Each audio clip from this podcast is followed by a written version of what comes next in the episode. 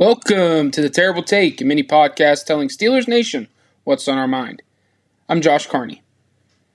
By now, you've all seen the dreaded fourth and one play call from the Pittsburgh Steelers on Sunday in Houston against the Texans, trailing 16 to 6 at the time. After picking up 17 yards on a third and 18, the Steelers decided to call timeout to get a proper spotting of the football and then they decided to line up in shotgun and throw the football. In the same quarter in which running back Najee Harris was averaging 6.1 yards per carry. Of course, the play went haywire as quarterback Kenny Pickett bailed out of a clean pocket again and ran right into a sack, injuring himself in the process.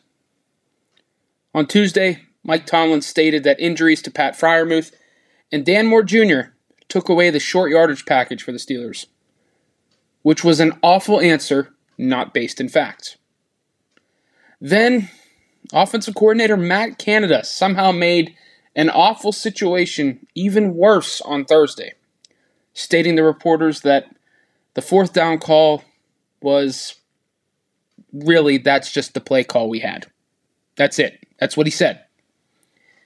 If that doesn't about sum up the Steelers' offense and the incompetency at the top on that side of the football, I'm not sure what more is needed. It's fourth and one in a critical spot in the game. The Steelers were mounting a comeback at that point, moving the football consistently, and really starting to put it to the Texans. Then that play call happened. That's your best play call? Seriously?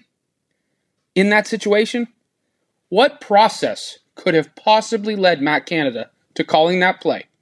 The same exact play he called in the first quarter on a second and 16 in a got to have it situation on fourth and one with the Steelers down 10.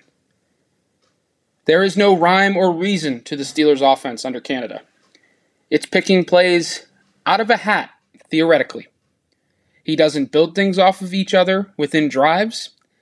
Everything feels like a hodgepodge put together randomly.